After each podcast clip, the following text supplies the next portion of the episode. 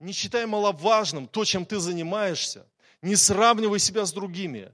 Делай то, что ты видишь. Господь будет с тобой. Потому что очи Господа обозревают всю землю, чтобы поддерживать тех, чьи сердца преданы Ему.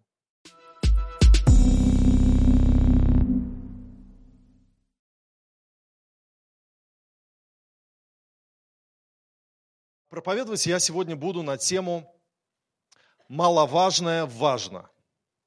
Маловажное важно. Вы знаете, у Ильдара Александровича Рязанова в жизни была одна история принципиального значения. Он ее собирался опубликовать, но не успел. Это история о письме из Алматы. Дело в том, что э, когда он снял фильм «Ирония судьбы», и э, вы знаете, этот фильм смотрели, наверное, два подряд дня сейчас на новогодних вот этих вот э, вещаниях. Когда его показали в первый раз, то уже много телеграмм пришло, и как э, этот фильм повлиял на жизнь людей. Одна женщина приготовила все для того, чтобы уже покончить с собой – и когда этот фильм ну, вот, на экране показался, она думала его выключить, но решила как бы посмотреть, вникла в сюжет, досмотрела до конца, и потом она а, передумала сделать этот страшный шаг. Но однажды в почте кинорежиссера появилось письмо от других людей, от людей из Алматы. И там снова были слова благодарности. А, одна женщина, незнакомая, женщина по имени Татьяна Григорьевна, писала – Уважаемый Ильдар Рязанов, ваш фильм сумел сохранить жизнь моему сыну. И она рассказала в этом письме, что 20 лет назад она не знала, как поступить, потому что ее пятилетнему сыну нужна была операция на сердце. А как обратиться в институт, который находится в Новосибирске, она не знала, потому что жила вместе с сыном в Алмате. И интернета тогда не было, электронной почты не было, а надо было узнать фамилию врача, который оперирует именно эти случаи, и записаться к нему в очередь на прием. У нее была просто паника, потому что ребенок умирает, и ничего поделать невозможно. И идею подсказала все то же, та же ирония судьбы. Это было как озарение. А, почему бы не послать письма с просьбой о помощи по тем адресам, которые есть в каждом городе? И Татьяна Григорьевна написала три письма. Одно на улицу Ленина, другое на улицу Мира и третье на улицу Правды. И, э, и вы знаете, она следовала своему, своему внутреннему посылу э, и написала на те улицы, которые были в каждом советском городе, и с улицы Ленина ей ответили. Хорошие, простые люди, бывшие фронтовики Евтюхины. И теперь у Татьяны Григорьевны и ее сына Павлика было у кого остановиться, было с кем поделиться своей болью, были родные люди в чужом городе, к которым можно приезжать, когда Павлик уже нуждался в новой операции. А таких операций в Новосибирске за 20 лет ему пришлось пережить э, аж три. И Ильдар Рязанов попросил свою жену, когда когда Александр Казакевич, журналист, брал у него интервью, он попросил жену принести письмо, и вот Александр Казакевич говорит, я думал, что она долго будет искать, потому что там тысячи писем ему писали, но через минуту буквально Эмма Валерьевна вернулась, и э, оказывается, Ильдар Рязанов хранил этот конверт как самую дорогую реликвию, и, и он говорит, то, что мой фильм помог э, этой семье, это невероятно.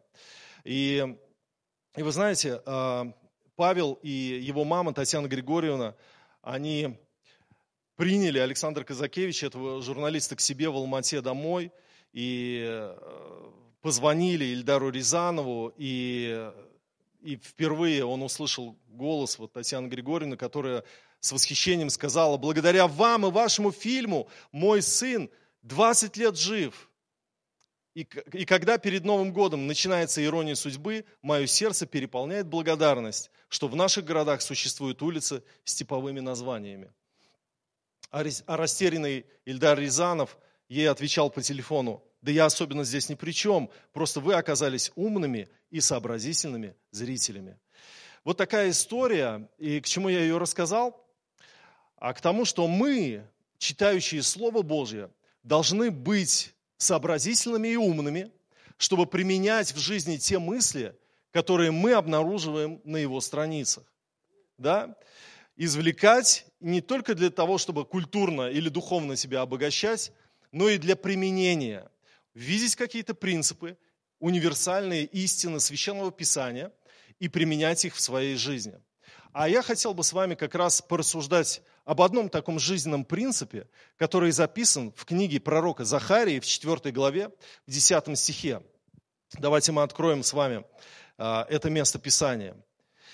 «Ибо кто может считать день сей маловажным, когда радостно смотрят на строительный отвес в руках Зарававеля, те семь – это очи Господа, которые объемлют взором всю землю». А, ну, впервые, когда вы читаете пророков, для вас сразу очень много вопросов. А, вопрос, что такое Зарававель, кто такой Зарававель. И поэтому я сейчас хочу прояснить ситуацию, о чем вообще идет речь в этой книге пророка Захария, и кто такой Зарававель, о котором здесь написано. Дело в том, что Зарававель – это правитель Иудеи, который был а, послан в Иудею после Вавилонского пленения для того, чтобы восстанавливать стены города, городов, вообще э, храм восстанавливать. Э, и Зарабавель – это на самом деле ассирийско-вавилонское имя. Зурабавель на иврите, Зурабавель, да, семя Вавилона означает. Потому что он родился в Вавилоне, потому что тогда дети израильтян, они рождались в Вавилоне во время пленения. И вот этот Зарабавель, э, он родом из Вавилона, так сказать, со странным именем, семя Вавилона, но теперь он правитель Иудеи. Он и Иисус, сын Иосидеков, первосвященник, два Божьих человека были посланы в Иудею в разрушенную, где а, было все разрушено, храм был разрушен, Иерусалим был разрушен. Все это надо было восстанавливать, воссоздавать. И при строительстве нового храма, потому что первый храм Соломонов был разрушен во время пленения, а, люди, они собрались, 42 тысячи человек а, пришли в родную землю, где ничего не было. И они смотрели на всю эту разруху, и у них опускались руки. И они были бедными, у них не было особенных средств таких, как у когда-то у Соломона, когда серебро считалось за обычный камень. У них не было ничего, и они думали, да что же мы сейчас будем восстанавливать храм? Прежний храм, он был такой славный, такой шикарный, такой красивый. А мы что сейчас воссоздадим? Да нечего даже и делать, потому что это не важно, потому что это реально не получится вот красиво. Это не впечатлит никого с нашими-то деньгами, с нашими-то возможностями сегодняшними – и вот в четвертой главе Захарии мы видим, как Бог показывает видение пророку Захарии. Именно Захария и Агей, два молодых пророка, они вдохновляли народ. Они говорили, время строить дом Господень, время восстанавливать, время, не смотрите на обстоятельства, не смотрите на возможности. Бог с вами, очи Господа обозревают землю. Если вы праведное дело делаете, пусть оно может быть в ваших руках, в ваших вот видениях, представлениях, кажется малозначительным, но никто не должен считать малым этот день перед Господом маловажным, когда Зарававель держит в руке строительный отвес. Давайте поддерживать его руки. Это помазанник Господень. И, вы знаете, народ вдохновился. Кто может считать день сей маловажным? То есть тут подразумеваются как раз те скептики, э, иудеи старшего поколения, которые видели первый храм и видели его во всем великолепии. Они не верили в успех нового строительства. И а, они, они просто а, были с опущенными руками и с а, без настроения. И Бог через Захарию говорил, пусть никто не считает это маловажным. Вот это то, что кажется вам маловажным, это очень и очень важно. Пусть все, кто сомневаются в успешном окончании начатого предприятия, презрительно смотрят на новостроящийся храм, как уступающий по своему благолепию, и богатство, украшение храму э, допленному, пусть оставит свои сомнения, пусть перестанут сомневаться. И Захария просто пророчествует народу. И вот история со строительством второго храма учит нас о том, что кажущееся нам маловажным, слабым, снова начинающимся, на самом деле важно. На самом деле важно. И вот об этом мы сегодня поговорим. Мы возьмем этот принцип для себя.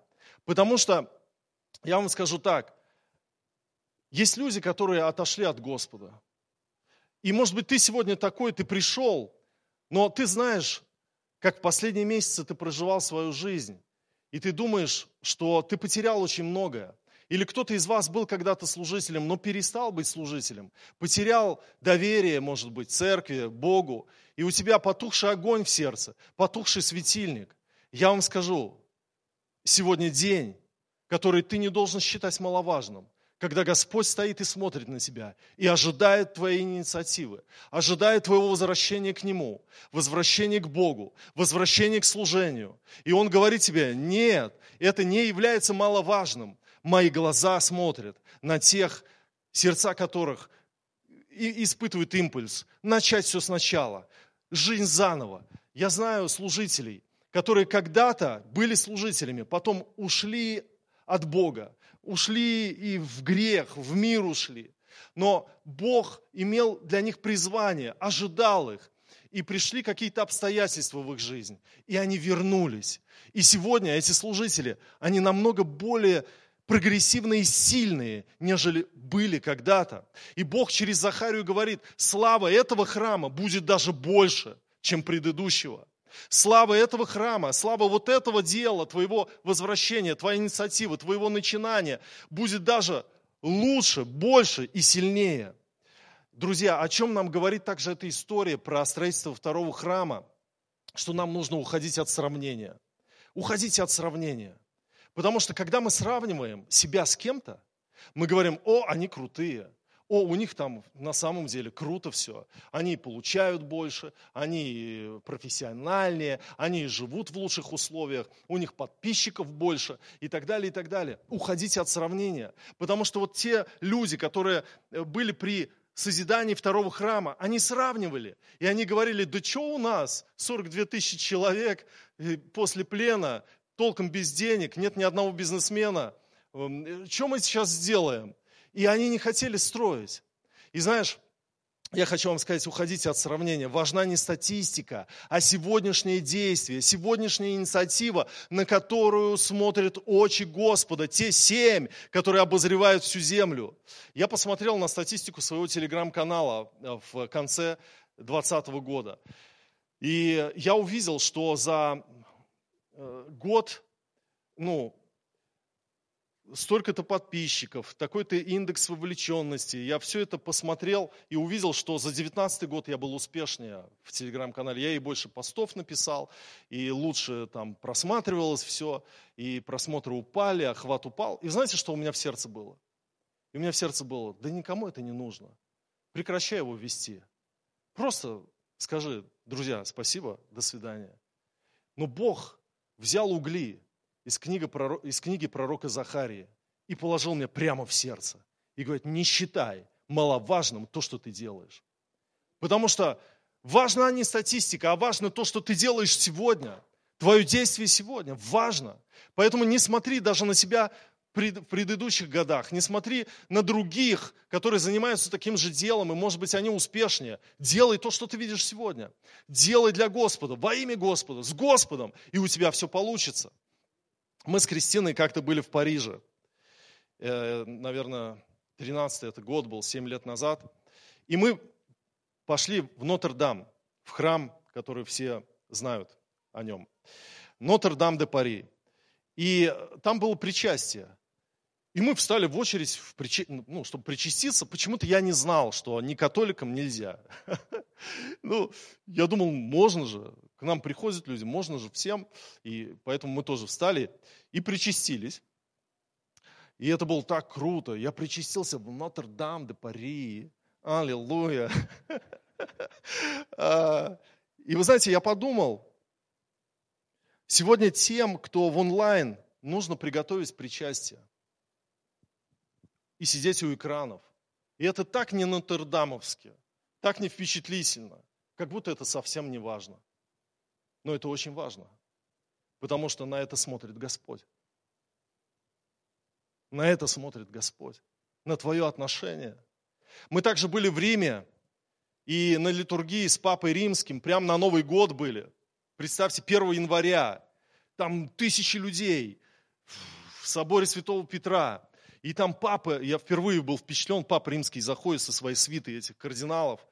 И народ начал аплодировать, дети сидят на шее у людей. А, так отличается от вот, э, православной церкви, да? Хотя это две исторических таких церкви. Папа, мы любим тебя, люди кричат там. Это было просто интересно. И мы толпились, и так было все впечатлительно. И вы знаете, кто-то скажет, но это же не одно и то же, как в Сатурн прийти 3 января в 14.30. Почему? Потому что мы смотрим на внешние впечатления, и мы забываем, что на мою жизнь смотрит Господь. Что я делаю, как я делаю? Дело в том, что волхвы искали рожденного царя в Иерусалиме. Но он родился в Вифлееме, в маленьком городе, о котором бы никто никогда бы не знал, если бы там Христос не родился. И они пришли вот в эту деревушку, в этот городок Вифлеем, где рожденный был царь, и о котором Михей написал, которого рождение от дней вечных. Вифлеем, мал ли ты э, между тысячами иудинами, но из тебя произойдет вождь, спаситель.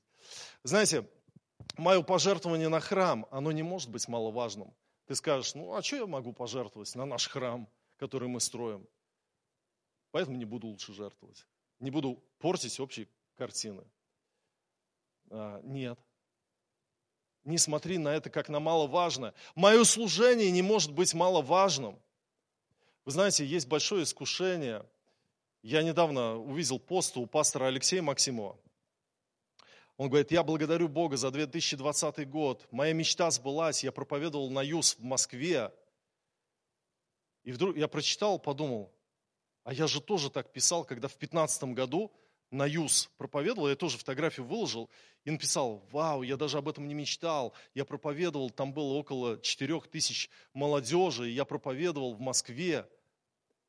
И потом я, я просто размышлял, рефлексировал на эту тему и понял, как важно не потерять свое сердце и правильное отношение, когда ты приходишь сюда, где 50 человек молодежи, и проповедуешь для них. И это типа не, не так круто. Но очи Господа обозревают всю землю. И Господь говорит, вот это очень круто. Поэтому не потеряй свое вдохновение, не потеряй свое впечатление, не потеряй свой огонь когда ты ведешь свою небольшую домашнюю группу, свое, может быть, небольшое служение, и ты думаешь, да кому это нужно? А Господь говорит, мне это нужно. Не считай маловажным то, что ты делаешь сегодня. Помните, когда Иисус в Сихаре встретился с этой женщиной, э, самарянкой, и она говорит ему, как ты, будучи иудей, просишь пить у меня самарянки?